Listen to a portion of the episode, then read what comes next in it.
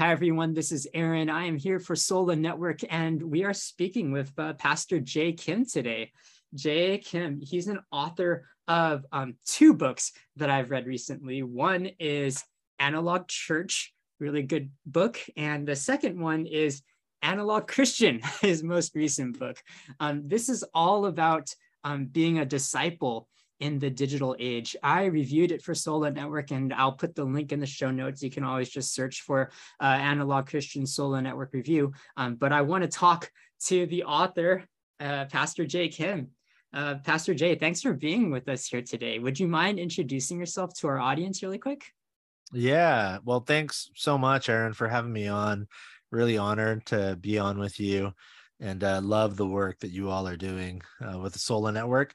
Um, yeah, my name is Jay Kim. I uh, grew up in Northern California in uh, Silicon Valley and have been here basically my whole life. I was actually born in South Korea, but moved to San Jose, uh, Silicon Valley, when I was pretty young and never left. So I've been here, um, yeah, almost, you know, 37 years or something like that.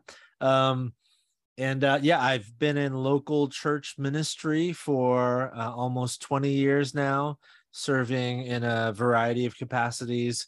Began working with um, students, you know, youth, uh, high school and middle school students. Started a college ministry. Spent some time as a church planter. Uh, was on a church planting team, and then several years as a teaching pastor. And now I I have the joy of serving as a lead pastor at a church here in the Silicon Valley. Um, your journey and just kind of your, I guess, um, placement, sovereign placement by God in Silicon Valley, I would say, um, is incredible. I, I think that it allows you to see um, so many different things uh, from that perspective in relation to the church um, and now with discipleship. Um, I was wondering if you could speak to these themes that you bring out in your book. Um, there's these themes of contentment, resilience, and wisdom. I was wondering if you could unpack those themes for our audience and um, especially like your view of them coming out of Silicon Valley. Yeah, you know, uh, those are the themes in the book primarily because the this book Analog Christian was really born out of my own angst, like my own personal sort of wrestling with a variety of things um, uh, and especially sort of when the pandemic hit i i found myself really just deeply mired in discontentment and fragility and foolishness. And uh, I, I started asking myself these questions you know i don't i don't think this is this can't possibly be the life that god has for me this doesn't seem to be the sort of life of fruitfulness um, that the scriptures seem to indicate uh, God God has for for me. Mm-hmm. So I, I, just started asking a lot of those questions of myself personally. So the book really is a is a reflection and a prayer. You know, it, it's it's um it's way more personal than the first book that I wrote, sure, and sure. it's it's really uh sort of you know contentment is um I just I found myself really lethargic and apathetic, uh, constantly disappointed, but not knowing exactly why I was disappointed. Just living in a constant buzzing state of disappointment, mm-hmm. um, and and that led to incredible discontentment. Um, I found myself in recent years uh, really thin-skinned and and feeling fragile and um, easily offended. You know, quitting on things easily and eh, sort of looking inward and asking this is not me this is not who i am but but it is who i am it's who i'm becoming you know and mm-hmm. uh, so the need for resilience really sort of bubbled to the surface uh, and then in the exhaustion of it all you know i found myself really tempted toward just foolish decisions wasting time spending mental energy on things that don't really matter you know um, one of the things i've I've really thought a lot about was how much I, how prone I am to spending time on meaningless leisure instead of meaningful work or meaningful rest, mm. Sabbath, you know, and there is a difference between those things. Yeah. And yeah. it was just this sort of utter lack of wisdom, you know, in my life. So, um, really those themes came about because of because of my own lack of those things. And ultimately i think that god by his spirit when he begins to cultivate the life uh, of the spirit inside of us it leads to contentment resilience and wisdom. I think it is in many ways um, they are the markers of a life that have found their foundation in Christ, you know, as the source of our contentment, yes. as the source of of all confidence, you know, making us resilient no matter what comes our way, and as the source of wisdom, you know, helping mm-hmm. us to see and navigate the world in our lives in a way that's godly and God mm-hmm. honoring, you mm-hmm. know, and and holy, really, at least in pursuit of of holiness. Yeah. Well, to be fair, I think we were all feeling those things but I think that you were able to articulate it in a way that's that's very relatable uh, and understandable, and also presenting a picture of hope for us to uh, look towards. Um, yeah.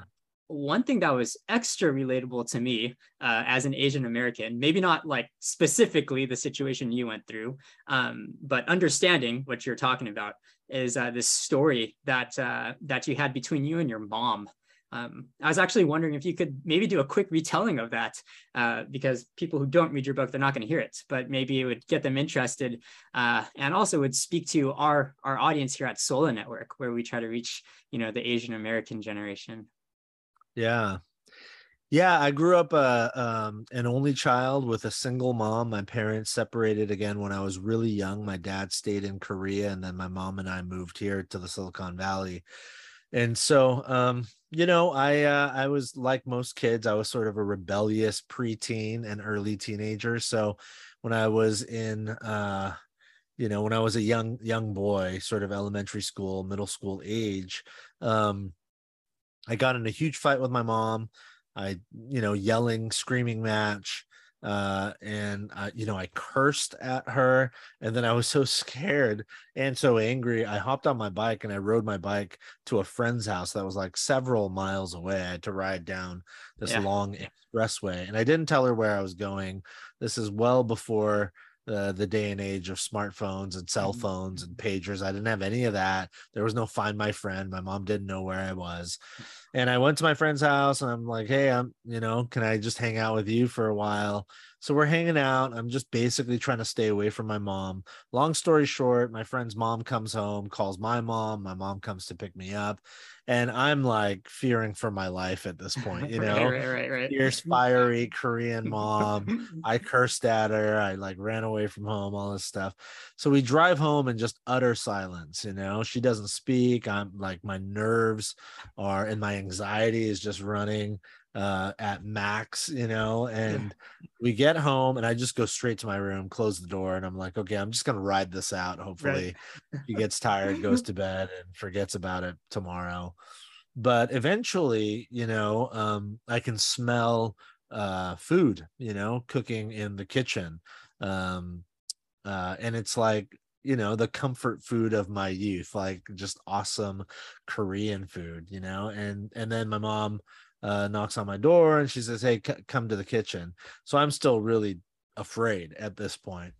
And I go to the kitchen and my mother has laid out um, just the full spread of you know panchan and uh, like incredible food right some a stew and i think there was like some fried fish and uh so and i'm hungry at this point i'm like oh my goodness i'm still nervous so i sit down and before we eat my mom um, begins crying. She has tears in her eyes.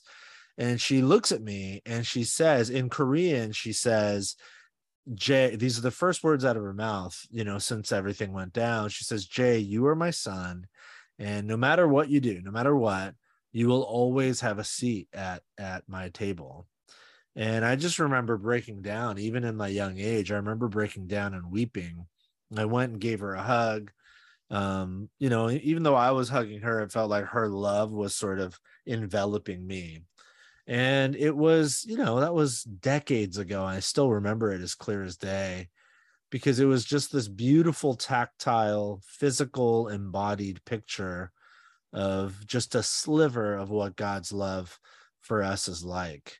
Um, and this is not to say that god you know lets sin slide or uh, that you know you do you live your life however you want god's always just going to love you and it's all warm and fuzzy.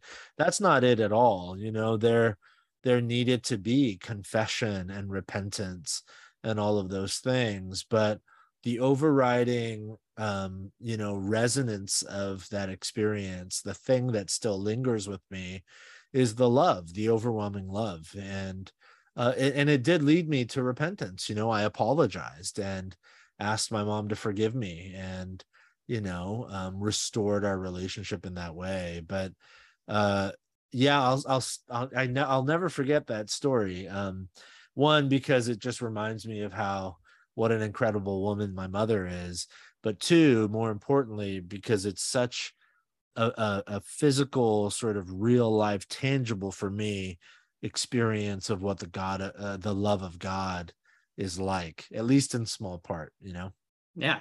No i mean it was a it's honestly a you know it's a powerful story. Um it's a simple story i guess from from from your youth. Uh yeah. but it obviously made a huge impact on you. And i think when i was reading it it made a huge impact on me. I, I could really feel the emotion and sense what was going on there. Um so i want to say thank you for for i guess being open and uh honest enough to share that that experience with us as as readers um, yeah. your book it, it, that it talks about um you know the fruit of the spirit right? Like that's really what your book is centered around. That one was about love in particular i, I think right? Um yep. uh, there was another uh kind of connection that you made um in your book and this one was on on patience. And mm. um you made the connection between patience and abiding in Jesus and how that should affect our relationships that I thought was really insightful. I was wondering if you could elaborate on that a little bit. Yeah. Yeah, I mean, there's a lot to say about patience, especially today in the digital age when everything is so fast. When I can push a couple of buttons and 30 minutes later, food is magically at my door or, yeah. or whatever you know and yeah. and there's a lot of benefits to that but one of the one of the subtle sort of dangers of how fast and how easy and accessible everything is becoming is that we are growing increasingly p- impatient you know we're losing our aptitude and our ability to wait or to linger you know? We yeah. we, we are so fast today to move from one thing to the next to the next because we have so many options and everything is so accessible. And again uh, that's not all bad you know? Life has become far more convenient. Things have become far more um, accessible and and easy in some ways and and that's helpful you know in, in some ways. But I, I think a lot about jesus's words in john chapter 15 when he says you know remain in me and i and you will bear much fruit so, in other words, this is sort of a simplistic way to put it, but it'll get the point across. If you want to live a fruitful life, like an actual fruitful, meaningful life, a life of of um, experiencing the Spirit of God, cultivating uh, the stuff of God inside of you, you know, moving you toward more and more Christ likeness. If that's the sort of life you and I want to live, then Jesus makes it really clear we have to remain in him. And um, that word remain often gets translated abide. And you know in in most translations it's remain because the word abide is kind of an older english word. But mm-hmm. in the original language of the text uh, the word we translate into the english word remain or abide is actually the verb form of the noun for house or dwelling place. Yeah. So this is not like um, go to the grocery store and remain in line until you can get your stuff and then go home. And this is not, you know, go to the Starbucks and wait in line until the barista makes your coffee and then get out of there. This is like remain as in the way you remain or abide at home. Mm. You know, like mm. the word abide is connected to the word abode, which mm. means hmm. home or house, like the place you dwell. And so essentially, what Jesus is saying is if you want to live a fruitful life, if you want to experience um, the life that God really truly has for you and experience fruit in your life, then you have to make Jesus your home. Mm-hmm. You know, you have mm-hmm. to remain in Him in the way that you go home and remain at home. And, you know, in connection to patience, it's really interesting because, you know, for anybody who's moved to a new house, or a new city or a new school or gone to a new job um, they'll be able to relate to this. Uh, between first grade and my senior year of high school those 12 years i moved 14 times. And i went to four elementary schools one middle school and two high schools. So i went to seven different schools in 12 years. Yeah it's too so much. I, I, I moved a lot. It's way too I moved a lot and I I distinctly remember every time I went to a new I moved to a new house, a new apartment or a new school, um, it took a while for it to feel like home. Mm. So if we allow impatience to sort of run amok in our lives, it is going to be almost impossible to truly remain in Jesus because it takes a while for places to feel like home. Like it requires Mm-hmm. patience, whether it's a new job or a new house or a new city.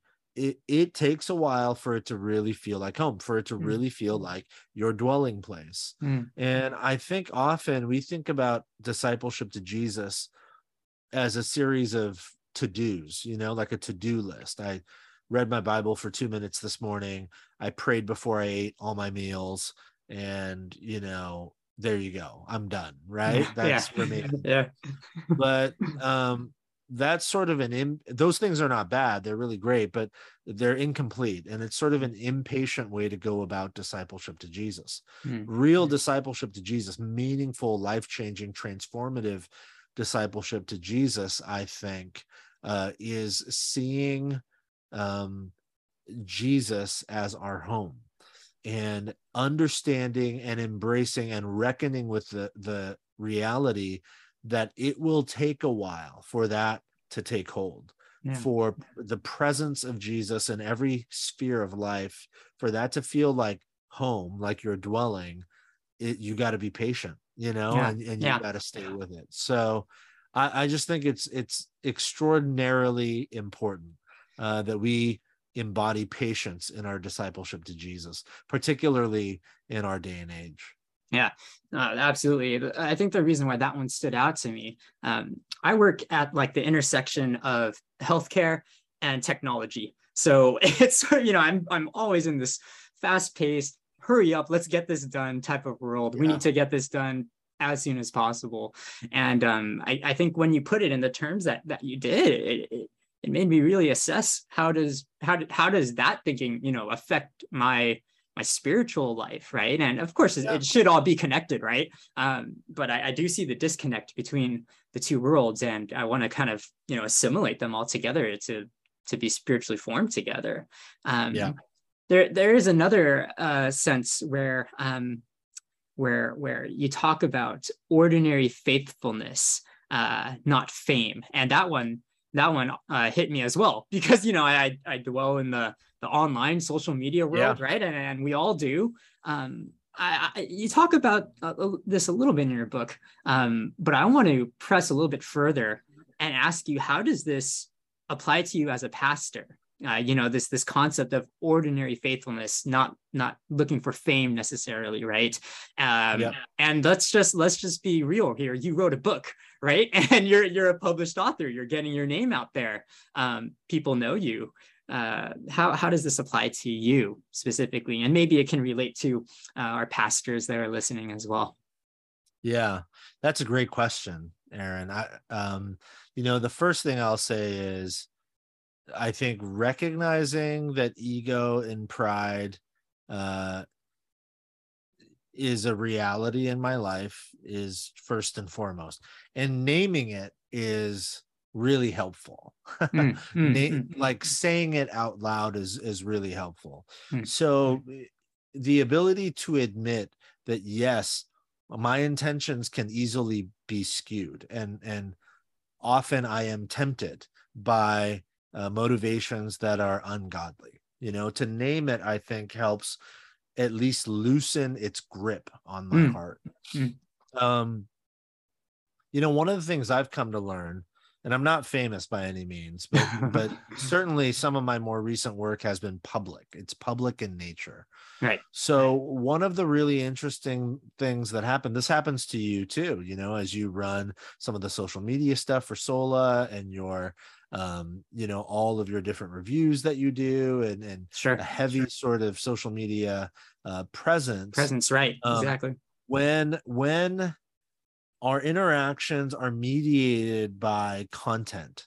What I mean by that is, um, you know, when you when you create work that is public, and then people with whom you do not actually naturally and originally have a personal connection to, but rather the relationship is now mediated by content you have created.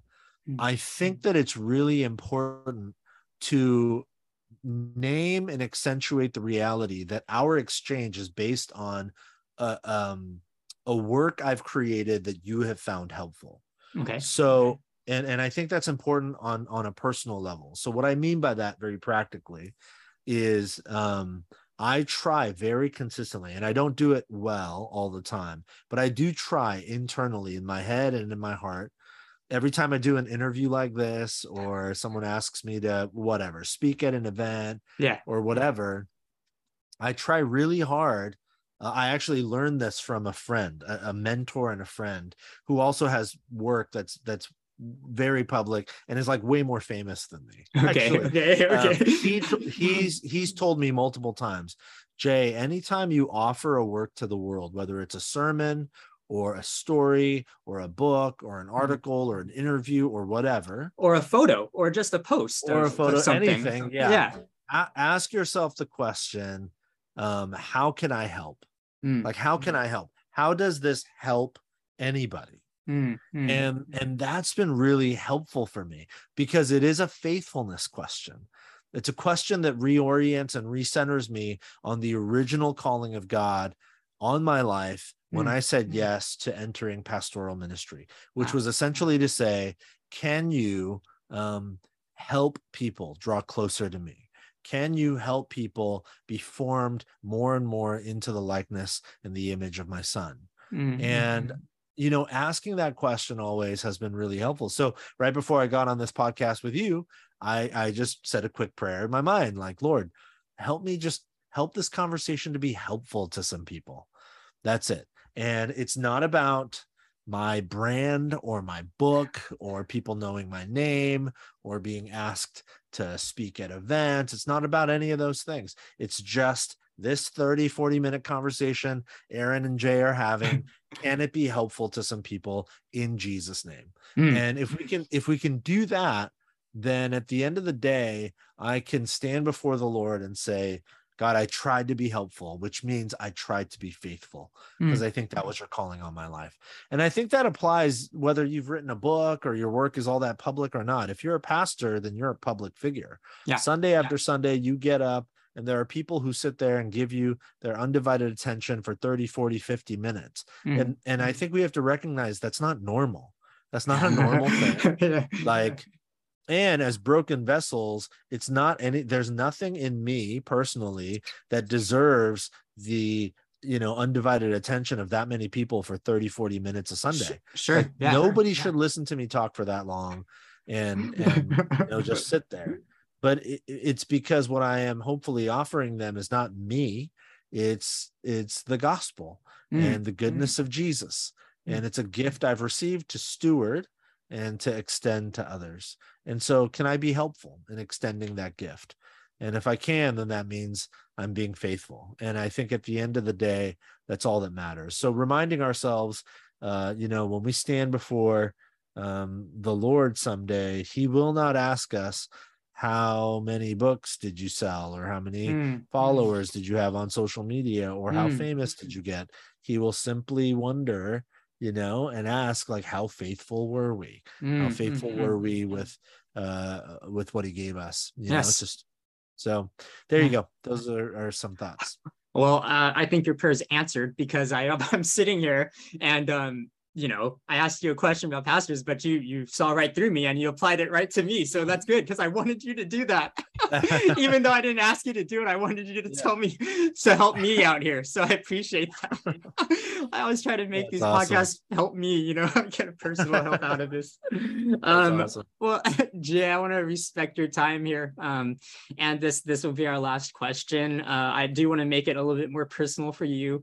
Um, what's your final push um, to our listeners here as we see ourselves living in an increasingly digital world. And I know that you have young kids and they're they're living this right now. You know, we're trying to navigate it, but they're they're living, you know, growing up in this. Um, yeah. Yeah. What's your final push to your kids, to people who are listening to this?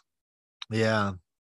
Yeah, I have a I have really young kids. I have a seven year old and a four year old. So we try our best to minimize um, digital interaction in our home. So, and that's it's easier now because they're young. You know, we'll see how we do when they're teenagers, but um yeah they don't have any digital devices obviously mm. uh, they watch very minimal tv um they have very little screen time so okay. uh, we'll have like movie night on fridays where they can pick a movie and watch a movie um, but that's pretty much it you know sometimes if i have uh, the Warriors game on because I'm an avid Warriors fan up here in Northern California. Sometimes they'll watch a little bit, but they're not super interested. So we we limit their screen time. They're not on computers or um, you know phones at all. Uh, iPads maybe a little bit for travel, but I do think mm. about it a lot. You know, as they age and become teenagers and.